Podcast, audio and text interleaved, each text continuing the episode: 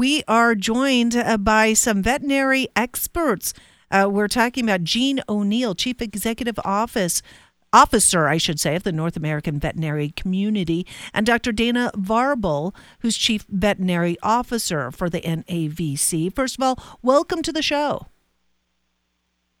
Thanks oh, for having thank us. Yeah. Let's talk, Gene. First of all, what are the new trends that we're seeing for veterinarians this year that could impact our pets, our four legged friends mainly?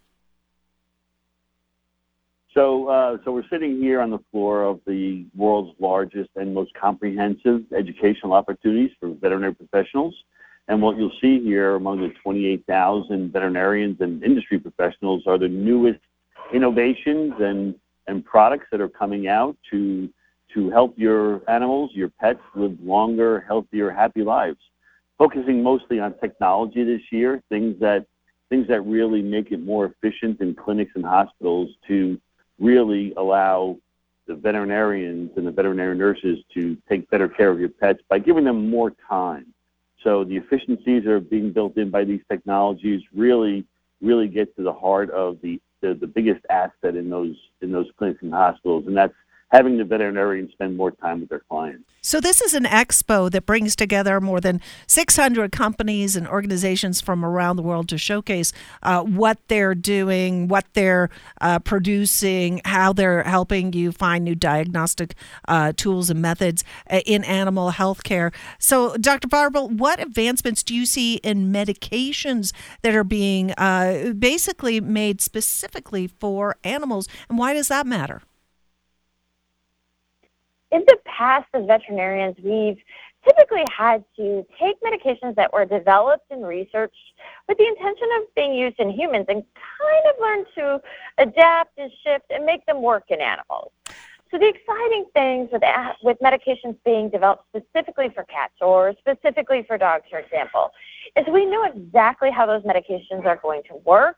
Um, they tend to have lower side effects and just be more predictable. So things like monoclonal antibodies for pain and once a day medication to help cats with diabetes have really changed the offerings that we can extend to pet parents.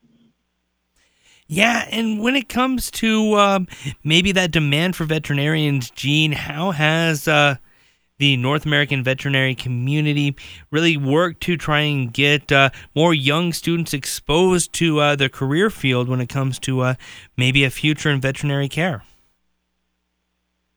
Sure. So, so the demand for veterinarians is really a worldwide issue, and here at this uh, this conference for the second year in a row, um, well, first of all, the veterinary profession is probably the least diverse profession there is. Ninety-three percent or so being white. So we see it as an advantage go out to some of the underrepresented communities here uh, in the Orlando area and, and invite middle schoolers here to, to spend the day with veterinarians and veterinary nurses to see what it's like. So we're trying to plant the seed early to address that shortage of veterinarians by exposing them to things like how to place sutures, maybe drawing blood on model dogs. So they really get to see what the veterinary profession would be like and maybe to consider it in their in their future career goals. So trying to inspire them to think more about it that way. Yeah, and when it comes to uh, you know that career mode, we know a lot of people maybe get into the uh, veterinary field for their love of animals. Doctor Varble, I got to ask, uh, what are some of the more common pop- or most popular dog breeds right now, and uh, maybe ones that people should think twice about getting that uh, might require a few extra visits to uh, folks like you. Well, yeah, you hit it right on the head. For the first time ever, French Bulldogs are the most popular breed in America. And while they are super cute with their little squished faces and big eyes, that face shape brings with it its own set of health problems, particularly when it comes to breathing, but even stomach and skin problems are more common in French Bulldogs. So again, here at VMX, we're learning more as veterinarians about those specific breeds and how to better treat and basically account for those unusual problems that they have just because of the shape of their face. Yeah, there's a lot really to get into this. Unfortunately, we are up against the clock, but uh, Gene, how can people learn more about uh, getting into the veterinary field? Sure. Anyone can go to navc.com to find out more about all the issues that are out there the veterinarians face, all new products, all new programs, as well as some of the education that they need to take to, again, take better care of your pets. Perfect. Well, again, for more information, you can uh, just head on over to navc.com. Uh, Gene O'Neill and Dr. Dana Varble really appreciate your time and joining us here on KRDO's Morning News. Thank Thanks you. for having us. Have a great day.